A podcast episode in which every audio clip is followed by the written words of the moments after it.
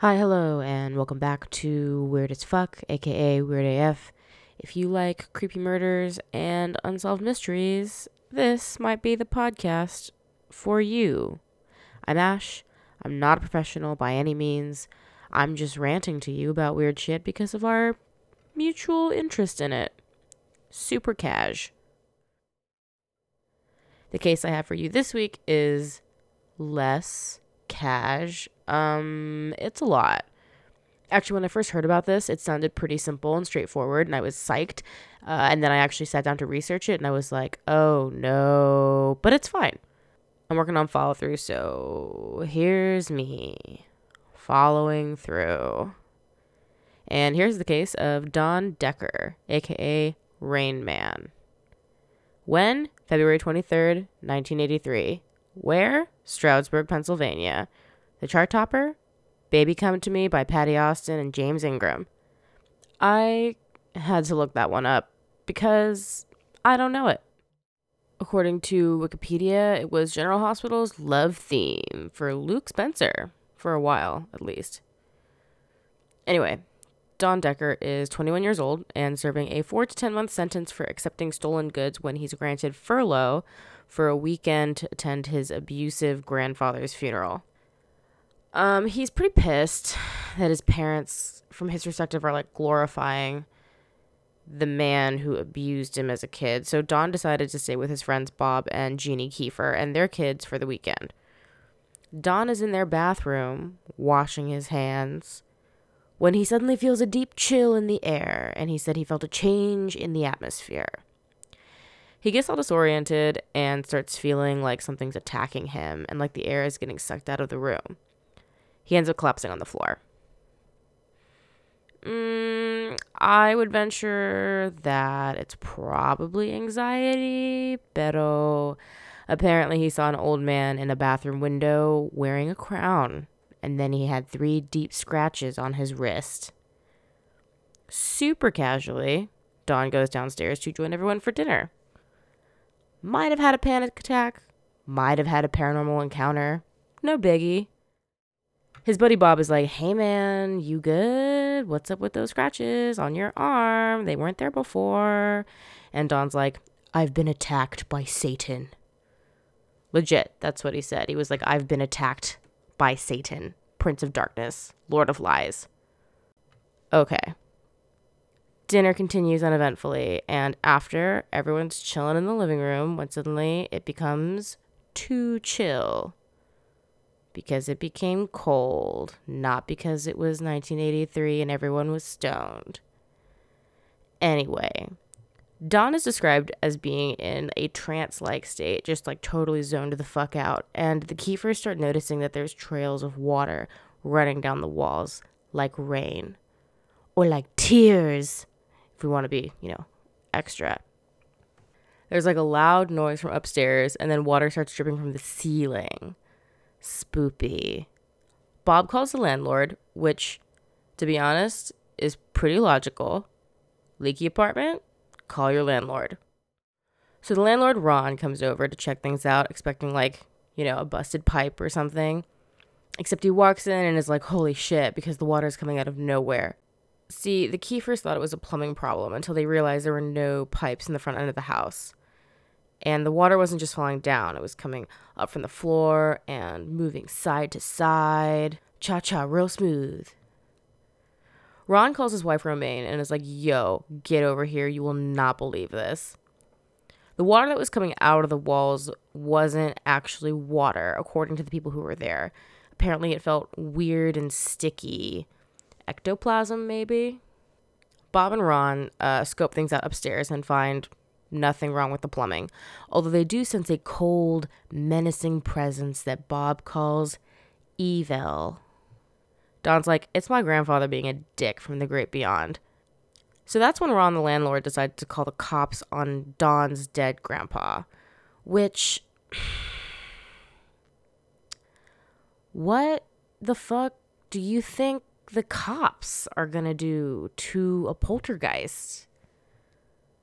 why do people think that the cops are to be remotely helpful in situations like that? Like ghosts don't give a fuck about being shot because they're already dead. Whatever. Patrol Officer John Bodgen and his partner Richard Wolbert respond to the call and are extremely confused about this watery, sticky liquid that's coming out the ceiling and the walls and the floor while it's cold as fuck.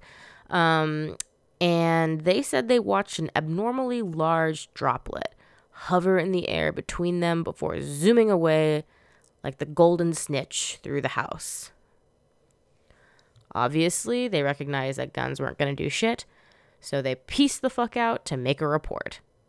Again, what do you expect them to do when there's ghosts and shit in your house? Like they're cops, they're not like a priest. All the fuss and hullabaloo made people hella hungry, so the Kiefers took Don to a pizzeria down the street.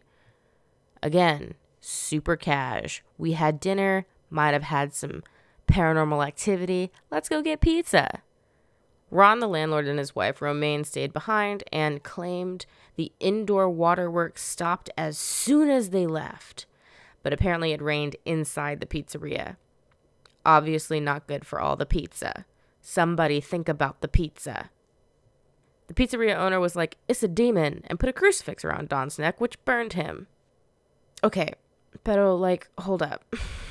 I'm trying to imagine myself as the pizzeria owner, and I'm having a hard time here. Like, who just has a spare crucifix on them ready for possibly possessed childhood abuse survivors? After pizza, because I'm assuming they ate it since, like, indoor rain wouldn't stop me from finishing my pizza. The Kiefers bring Don home, and Ron, the landlord, Romaine, and Jeannie Kiefer accuse Don of orchestrating all this shit and tell him that he needs to, like, you know, knock it the fuck off.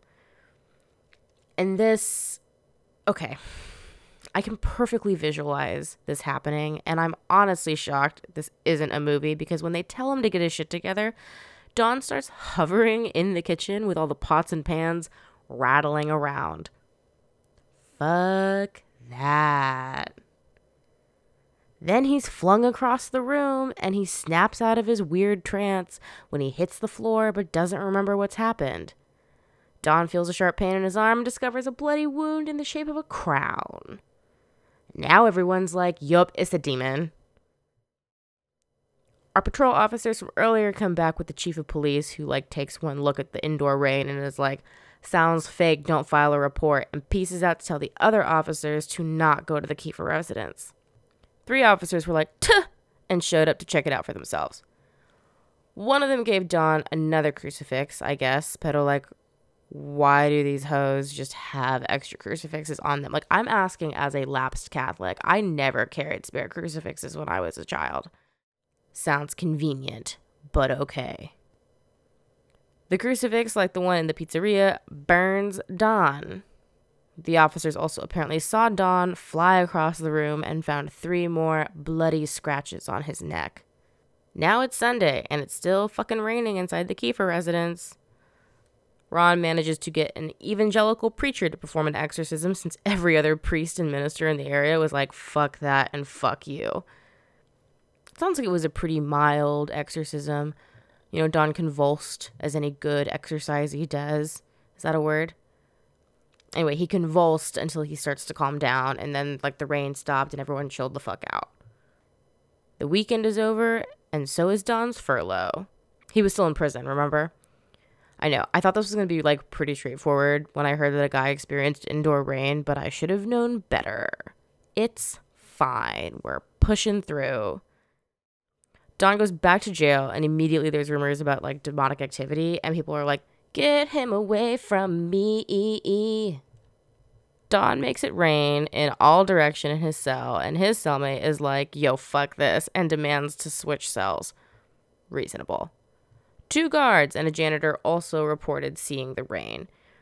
And now this just sounds like a less problematic, more horror skewed version of the Green Mile, to be honest. Like some of the guards tried to get Don to make it rain in the warden's office Moments later, water appeared on the warden's shirt.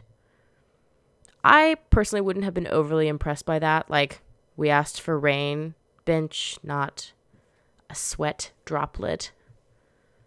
But it freaked people out enough that they called a reverend in. And the Reverend was like, Bitch, you stink. Because I guess wherever Don started to go, there was like the smell of death. And the Reverend popped up in his Bible. And one exorcism later, the rain stopped. And Don was like, What happened? And indeed, what happened? Most people are convinced that this is a hoax, and the indoor rain at the Kiefers was a result of something like ice damming on the roof and in the attic.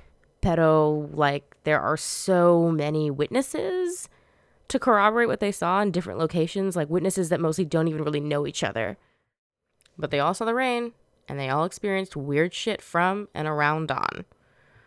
I think it's interesting that regardless of whether or not it's real, it started happening after the death of his abusive grandfather. On the believer end, you know, trauma can be heavily linked to ghosts and the paranormal. And like, there's stuff like, oh, like if you go through something really traumatic, like you can experience stuff, or like if a place has been the location of like really traumatic events, you can have like activity there and on the skeptic side, you know, the fabrication of the story could just be a way to process complicated feelings about, you know, an abusive family member. Or everyone involved is lying. Who knows? I did read that Don Decker was arrested again in 2012 for arson, so that sucks. This is considered to be one of the most well documented paranormal events in recent history, given how many people were involved and the researchers that were able to corroborate all of this, apparently.